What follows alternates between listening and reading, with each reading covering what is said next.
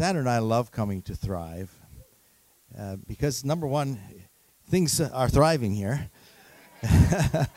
and uh, Jesus is real and, uh, and evident in your lives, and we see many of you responding to Jesus uh, to bring him as Lord of your life so that you can walk with him every day of your life. My wife uh, warmed me up this morning, Sandra, with a cup of uh, Americano coffee. Wow, that was really good, Sandra. Give Sandra a hand for that. This is the first service. I might be a little slow getting into it, but we'll we'll make it this morning. Turn to somebody and say, "We'll make it." Yes, we'll make it. So we're having another look at Jesus this morning. Uh, text is is Luke chapter six. I think it'll come up on the screen, and we're going to uh, read it together this morning, and then I'm going to get into some comments uh, this morning after that. So here we go. Luke chapter 6, verse 1. Let's read together. One Sabbath, Jesus was going through the grain fields, and his disciples began to pick some heads of grain, rub them in their hands, and eat the kernels. Some of the Pharisees asked, Why are you doing what is unlawful on the Sabbath? Jesus answered, Have you never, David did when his companions were hungry?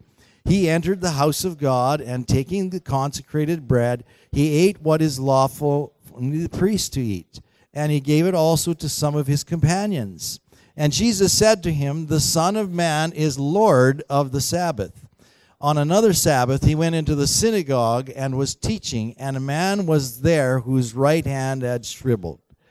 The Pharisees and the teachers of the law were looking for a reason to accuse Jesus, so they watched him closely to see if he would heal on the Sabbath. But Jesus knew what thinking and said to the man with a shriveled hand, Get up and stand in front of everyone. So he got up and stood there. Jesus said to him, I have. Or save life or to destroy it. He looked around at them all and said to the man, Stretch out your hand. He did so, and his hand was completely restored. But the Pharisees and the teachers of the law were furious and began to discuss with one another what they might do to Jesus. What a story! Interesting story uh, about some people who are legalists and then we have Jesus on the other side, who is a life giving individual, a life giving God, as we know.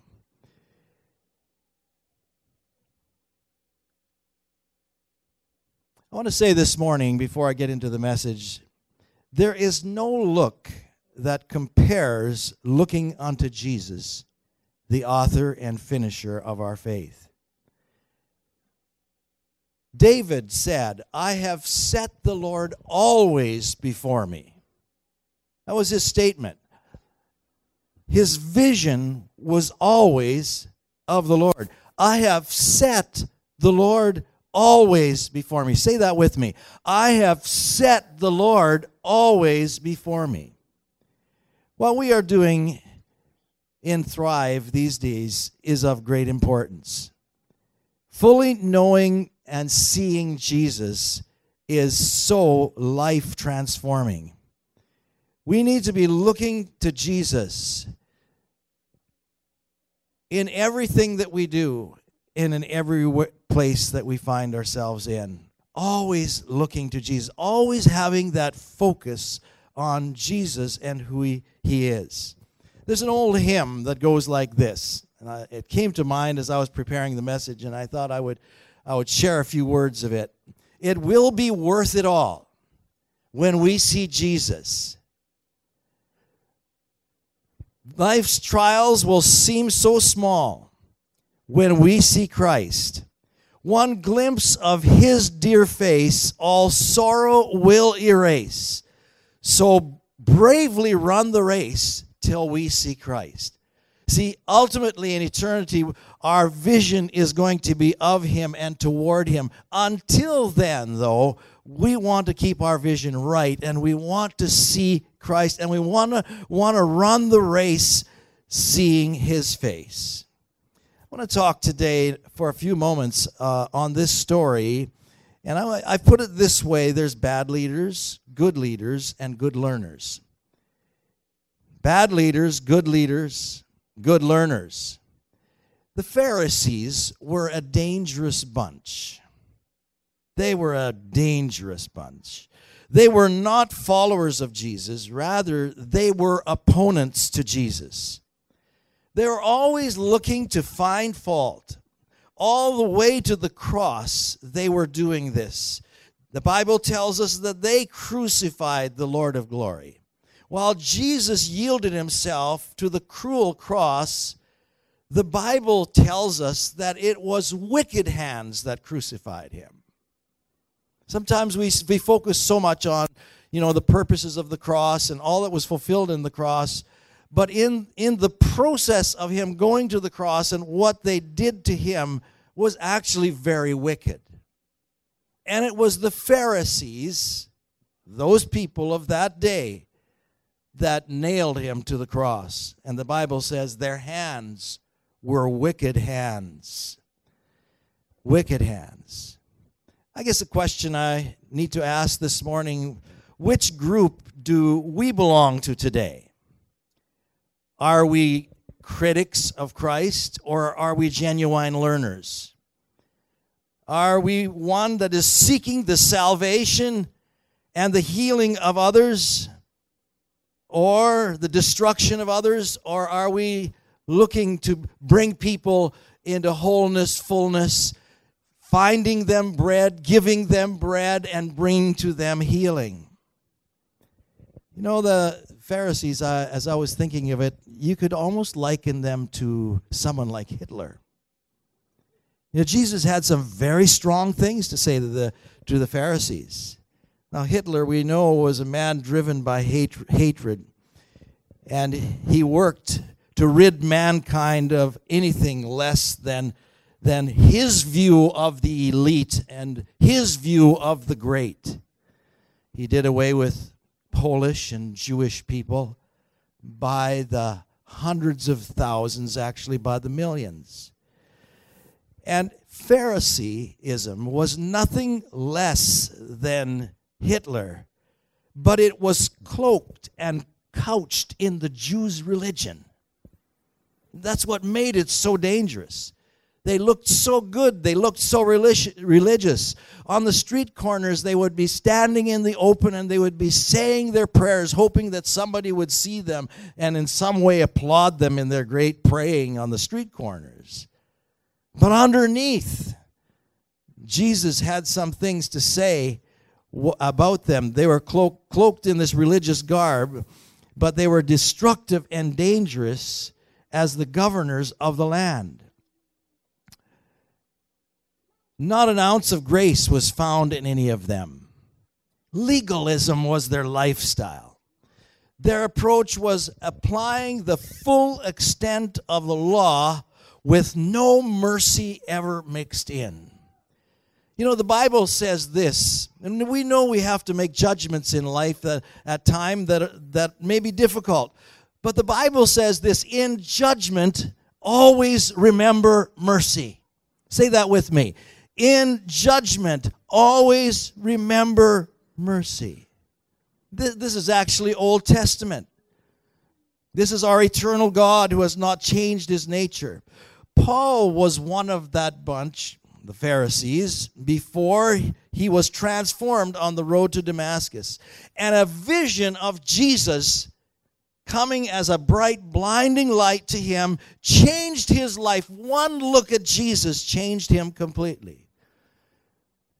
Paul was throwing people into prison. He was destroying wonderful lives in the guise or under the guise of religion. He, with, with, with Paul in the past, it was all judgment and no mercy.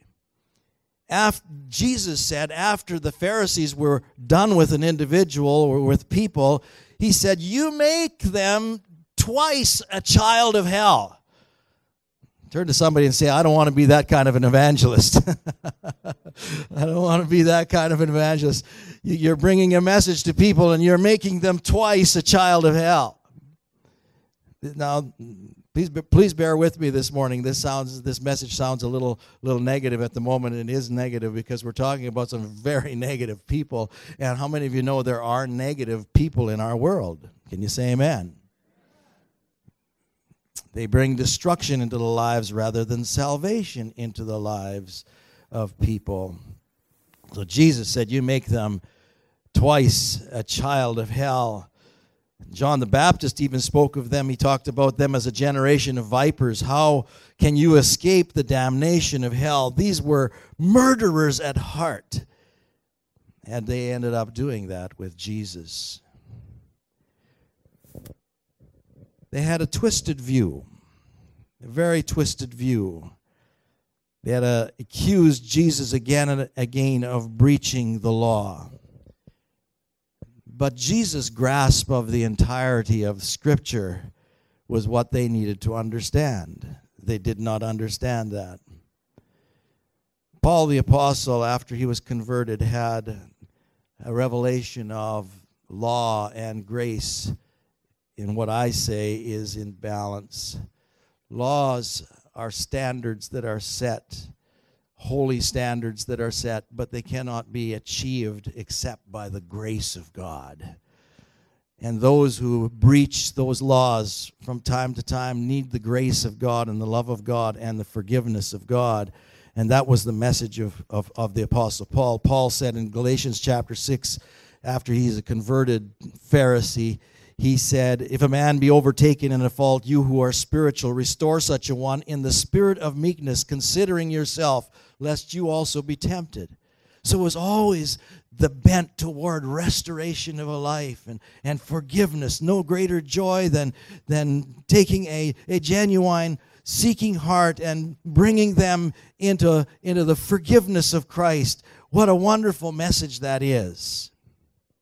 The true heart of God is always about redemption and restoration. It's always about that. It's not about harsh religion. It's always about redemption and restoration. To say with me redemption and restoration. Redemption and restoration. Legalistic people who carry no mercy also usually run out of grace and they also fail and fall because all of human humankind fail and fall as time goes on. So even the Pharisees, you know, were failures. They they failed like every human being, but they needed the grace and the love of God, and they needed to get a hold of that message and and carry that message forward rather than what they were carrying it.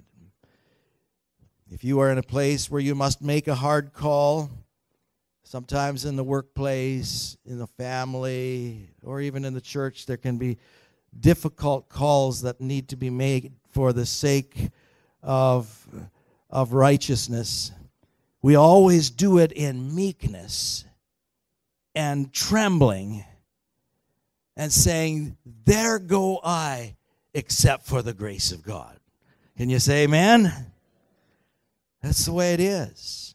And uh, we need to have that heart rather than the Pharisaic heart. In judgment, we always remember mercy. Even in the business world, I have seen I have seen business people who have suffered great financial loss by some others taking advantage, advantage of them but remembering mercy in that loss, and they end up being winners in the end. Just like Abraham. You know, had some disagreement between Lot's workman and Abraham's workman.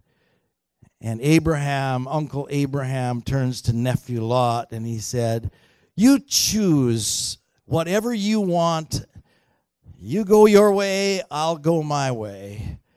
And Lot got the well watered plain, and Abraham got some rocky, dry land. And guess who won in the end? Abraham won in the end. He was generous, he gave the best to his nephew. And uh, God prospered Abraham even though he didn't have the well watered plain and the best land. How many of you know we can give away and it'll seem like we're losing, but really we are winning? Come on now.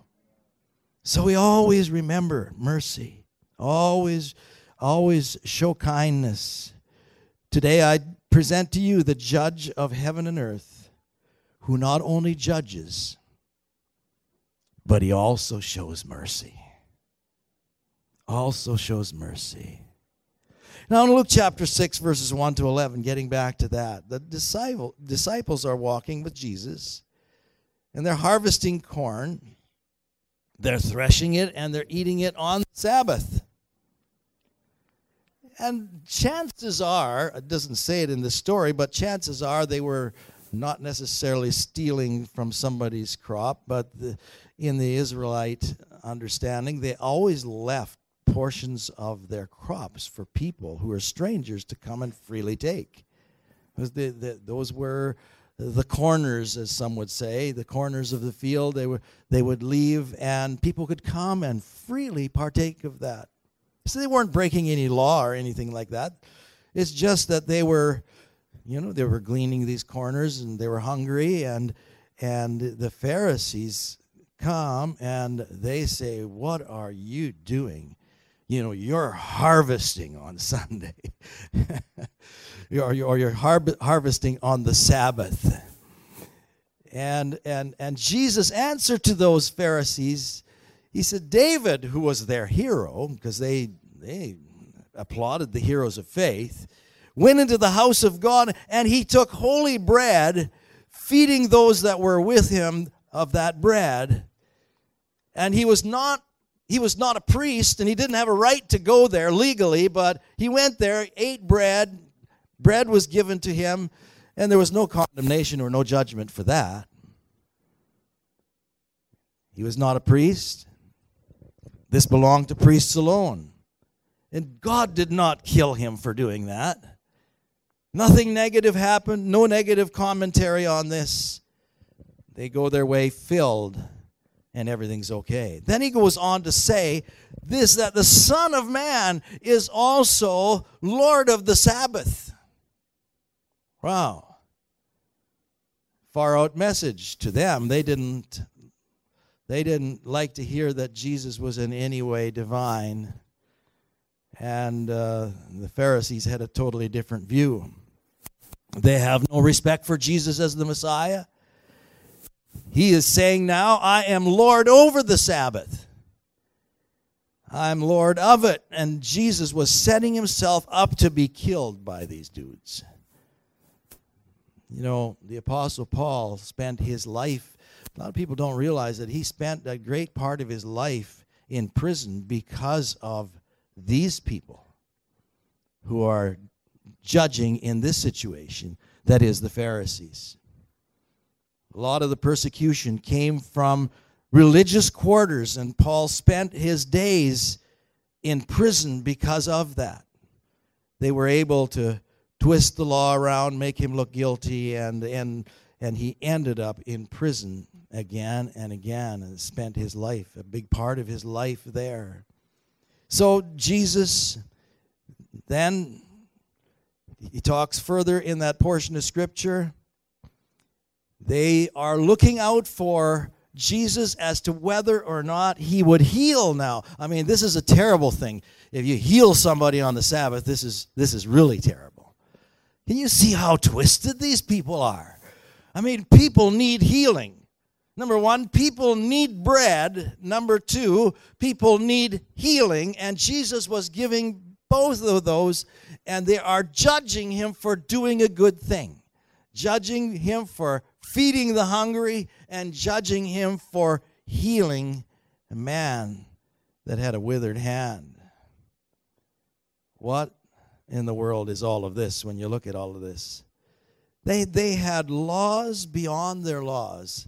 In my study of this, I understand that the Pharisees had not only 10 commandments they went by, they, by the way, they didn't go by the 10 commandments real well. They had 613 laws. 613, say 613. Turn to somebody and say, that's too many laws. 613 laws. They had 49 additional laws to explain the Sabbath. So you got one Sabbath law, you know, keep the Sabbath day, keep it holy, honor God, etc. And they had 49 extra laws around that. So they, they were just, it was law everywhere. But you know, Jesus, how many, how many commands did he have? Jesus didn't even have 10 commands. Well, he was not against the 10 commandments. The Decalogue, he had two commands. He said, love God and love your neighbor. Really simple. Very, very simple. Two commands love God with all of your heart, your soul, and your mind, and love your neighbor as yourself. Those two things, when heeded to, summarize the Decalogue or the Ten Commands, which, when lived by, our nation is in a safe place and everybody is in a safe place. You see, if you love, you will not take God's name in vain. You will not steal. You will not take someone else's husband or wife. You will not commit adultery. You will not have other gods before you. You will take a, a day to honor the Lord. You just want to give God some of your time. You will honor your parents. And the list goes on. Saying you love and contradicting this doesn't make sense. And again, healing is not a contradiction to loving God and others. It's proof that real love is there when you heal somebody. You know, pulling an ox out of a well on the Sabbath day is stopping the contamination of the water in the well and maybe saving the animal.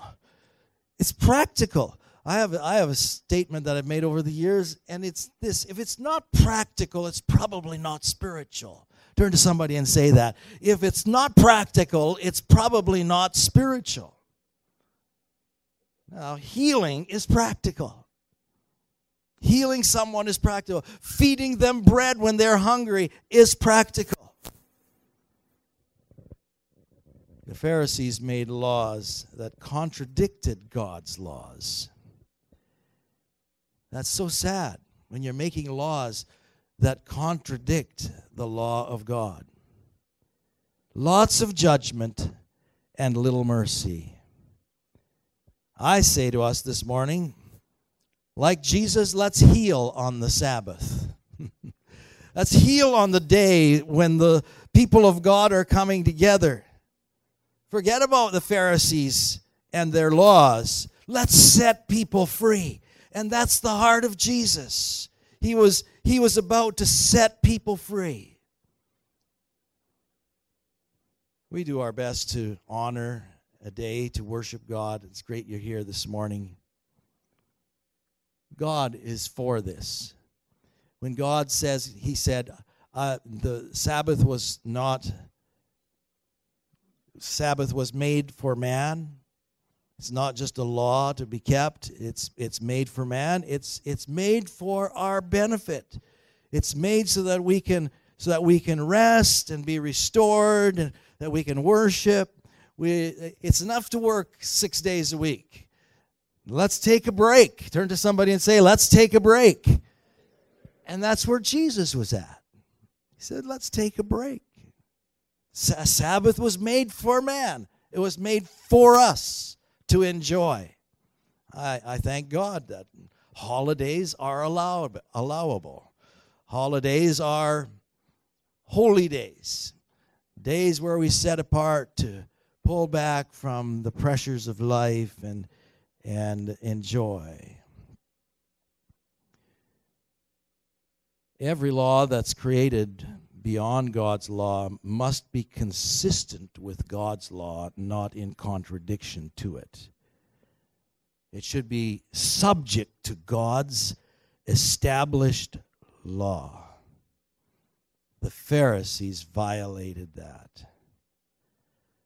They were bad leaders. But there is a good leader, and his name is Jesus. Can you say amen? And we want to be good learners. We want to learn from Jesus. We want to be great disciples of the Lord Jesus Christ.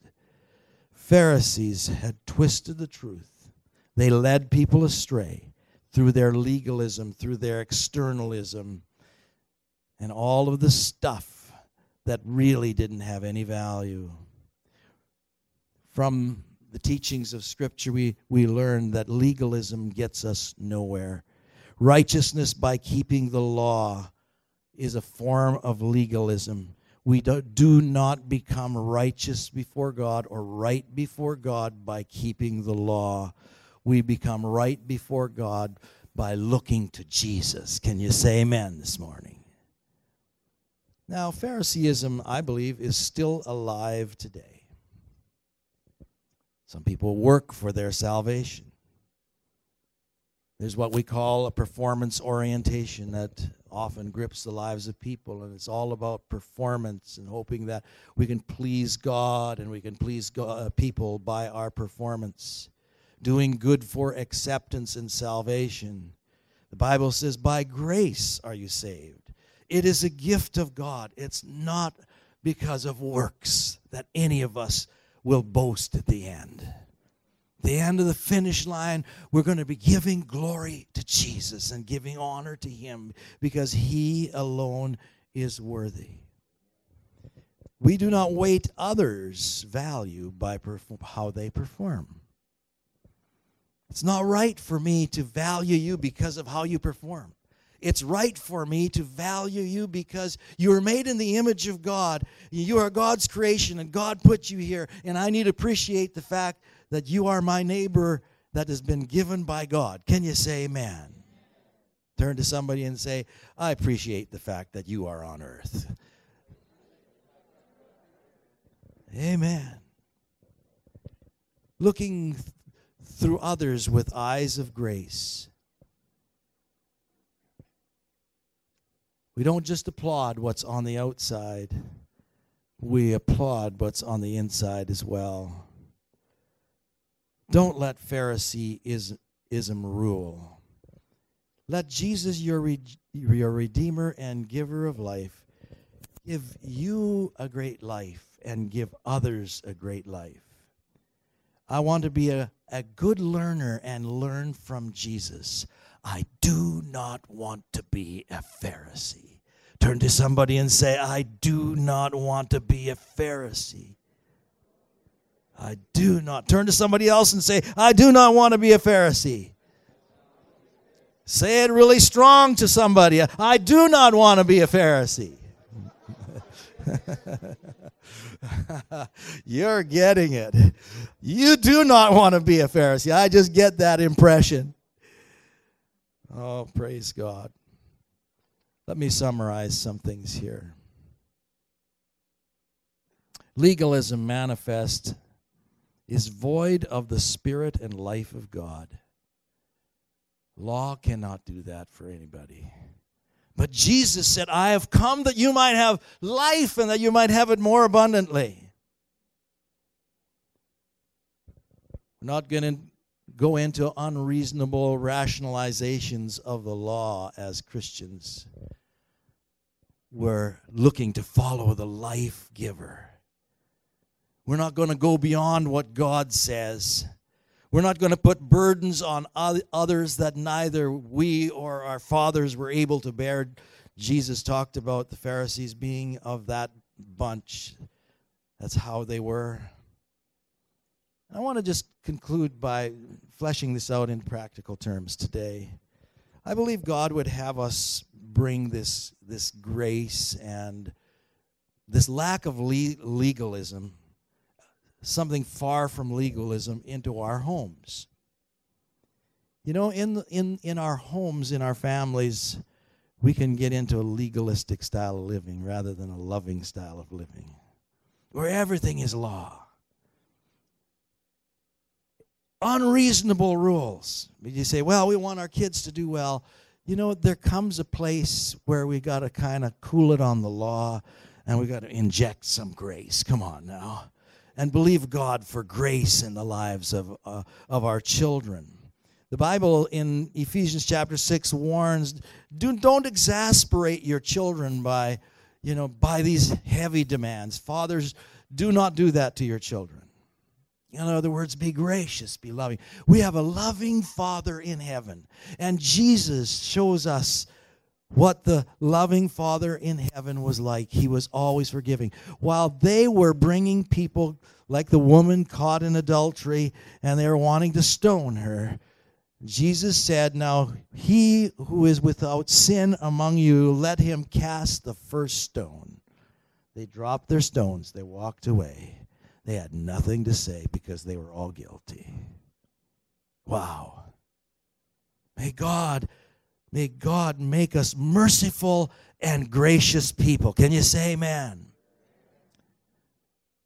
In our marriages, you know, even our marriages, we can be making demands of each other or in our relationships demands we've got all these standards all these things always demanding rather than loving like jesus i believe the love of jesus should be manifest in in the home in our marriage then even in the workplace paul teaches this in his epistles that those who are masters need need to care about those who work for them. There should be kindness in the workplace coming from Christian leaders or, or from Christian employees. They should be honoring those who are giving them employment. Then in the church, I believe in, in a similar way, you know, when a church turns legalistic, it becomes a terrible place to come to. I've been around churches that have been legalistic and I just want to don't want to go there. I have a pastor friend who a number of years ago he said, "You know, I looked at my church one Sunday and he said, I didn't really want to go there anymore." He said, he said there was really something wrong with my church. He said some things really needed to change.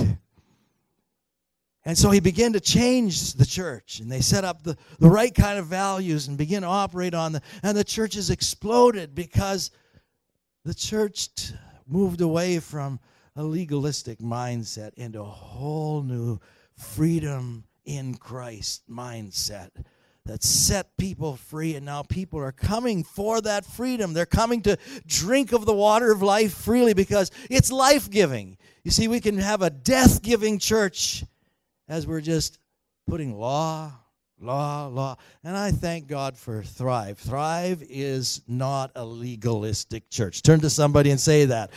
Turn to somebody and say it now. Thrive is not a legalistic church. It's a life-giving church. You're giving life. As we walk in the door, you feel the life of God coming. The love of God is coming. And nobody is judging you at the door.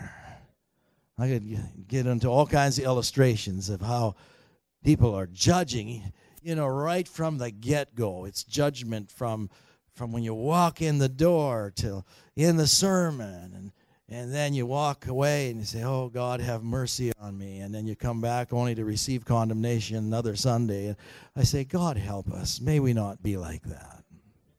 We need to, we need to have this attitude that this is a place of grace. I'll tell you a couple of stories. Having pastored for many years, I met with many people, counseled with many people. Once I had a, a younger man come into the church, and he was absolutely broken. Never met him. He made an appointment to come and see me, and um, and he started to tell a story. His story was this: very innocently, you know, he came, went into the church, started attending the church, and then he was called into the pastor's office, and the pastor's had a look at him, and he said, uh, "Sir, um, you're going to hell." And I mean, this man who had struggles with areas of his life didn't need to hear that. Why? What is it? What have I done? He says, You have a mustache. And he says, Until you save, shave that mustache off, you're going to hell. and he said, That's a symbol of pride in your life, and therefore it must go. And I began to tell him the grace of God, and uh, and it liberated him. And Unfortunately, well, maybe fortunately, he didn't go back to that church. Very sad story. I know this is not many years ago, probably 20 years ago, it's a few years ago.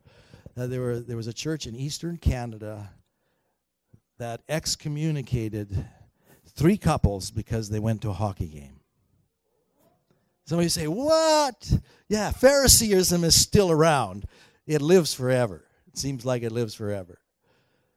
Sad, sad stories of people. Another couple years ago walked into a Sunday night service at our church, hadn't come to church, hadn't gone to a church for years. We went to visit them, find out who they were, got to know them a little bit, and they told us a story that he was excommunicated. He's a businessman and was well off, and he went and bought a new car. And it was a car that was two tone paint light green, dark green, had nice shiny chrome bumpers, and it had a radio. After he drove the car back onto his property, five elders came and met him and said, um, You've sinned. You've got to get rid of this car. Why? It's got a radio. it's got shiny bumpers. Number two, it's two tone. You're in sin. And they excommunicated him. He didn't go back into a church for years. And then they walked into our church to experience the love and the grace and the power of God moving. And they said to us, Is there any way we can come to this church? Will you allow us? I said, Come on in. You're welcome. Legalism is a horrible thing, it manifests in many different ways. And uh, I believe somehow God wanted me to bring this message and some of these illustrations to you today. Number one, to, to keep you far from that kind of thing. Number two, to encourage you in the liberty you are experiencing and growing in in this house. Maintain it, love it, and bring people into the into the into the love of God. You see, dangerous le- leaders uh, teach that being right with God is by keeping the law. They teach that their laws are superior and they have nothing to do with God's laws. But good leaders teach and uphold that which is right, that which is embraced by Jesus Christ. And uh, a great church is about is about feeding people on the Sabbath, letting them eat the bread, giving them the bread, take the corn, eat it. And more than that, secondly, healing on the Lord's day do it all the time. You have liberty. This place, I believe, is going to be a place of feeding and it's going to be a place of healing. Because you're not legalistic, because you're about Jesus. And that's what it's all about. I just feel to do one thing this morning. If you would stand for as, as I turn this back to Pastor JB here this morning. There might be subtle ways this morning that the enemy has crept in to hold you in some form of bondage. And I want to make a declaration of, of freedom this morning. If you just bow your heads, wherever you are, you sense that there's been something that's been put on your life that has kind of held you bondage and it's a it's a type of legalism, it's a performance thing or whatever. I want to set you free this morning just by a, a, declaration because we believe that when we declare the word of the Lord, that freedom comes. Be, get ready to receive now. In the name of Jesus Christ, in the name of Jesus Christ, we declare liberty. Liberty to every life where unreasonable obligations and demands have been put on lives, we take those off and we bring the law of love and life from Christ Jesus into these lives this morning in Jesus' name. If that's you and you need it, just say silently to Jesus, Jesus, I receive that this morning. I receive that. Maybe we could all say it I receive, I receive, I receive the freedom in Christ. You're here this morning and you're you're needing healing. Maybe it's emotional healing, maybe it's physical healing. The church is intended to be a place of healing. Healing again and again will flow in this place, and it's flowing this morning. So I say in Jesus' name, whatever your sickness, whatever your disease, whatever your emotional state is, I say receive healing in Jesus' name. Receive it now in Jesus' name. Lift your hands to the Lord and receive healing. Receive grace and receive healing this morning in Jesus' name. In Jesus' name. We say, Be healed. As this man in the synagogue, if you're withered in an area of your life, just reach out and stretch forth that hand or whatever area of your life is paralyzed to some degree. Receive the healing of Jesus in Jesus' name. Thank you, Jesus. Let's give Jesus thanks now. We thank you, Jesus. Give him a shout of praise. Hallelujah. Hallelujah. lead you in a chance where you can talk to God a little bit more and respond to Him in the message that you've heard this morning. Today we've been talking about guarding against legalism. Legalism is our overemphasis on rules to the point where we miss God's heart or we can't see what God is doing.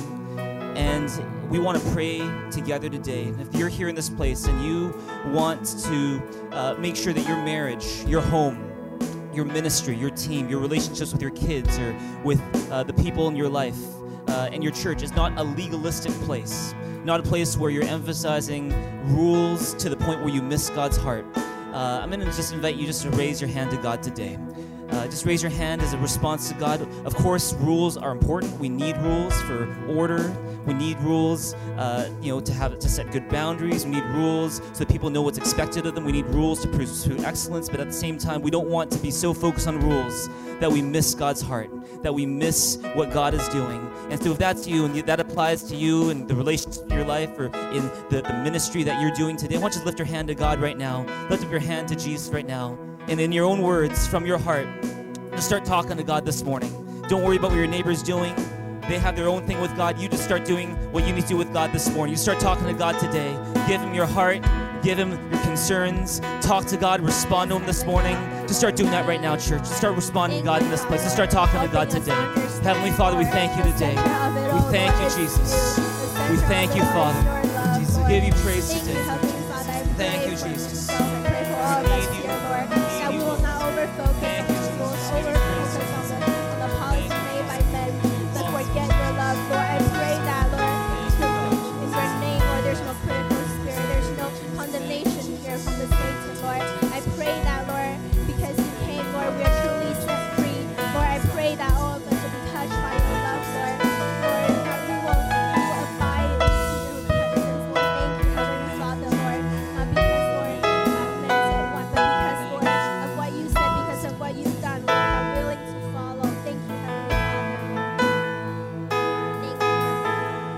Lastly, if you've never received Jesus Christ into your life before and you want to be forgiven of your sins, uh, just like Pastor Tim said in this powerful message, is that we don't get right with God by our performance, by you know trying to obey all these laws. Because as much as these laws help us, we can never satisfy all of them on our own strength. None of us is perfect. All of us have made mistakes.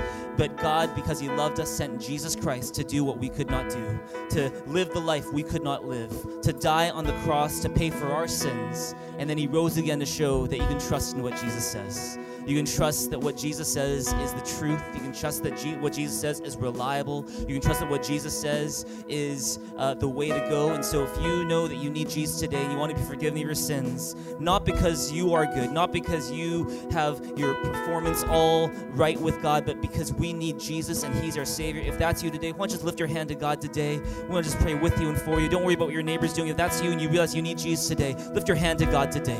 Lift your hand to God today. And let's all pray this prayer with me. Just pray this in support of those who are praying for the first time right now. You can say, Dear Jesus, Dear Jesus, I need you. I need you. I thank you I thank you for dying on the cross on the cross to pay for my sins. for my sins. for rising again for rising again to give me life. give me life. I receive you Receive into my life into my life to be my Savior be my and to be my King. be. Thank you. Thank you. It's not my performance not performance that makes me right with you, makes me right with you. it's your shed blood than when you died on the cross. And so I thank you. I receive your forgiveness and I proclaim I that because of Jesus, Jesus, I'm made new, I'm a child of God, and the best is yet to come. In I. Jesus' name I pray. Amen. Would you give God some praise in this place this morning, church?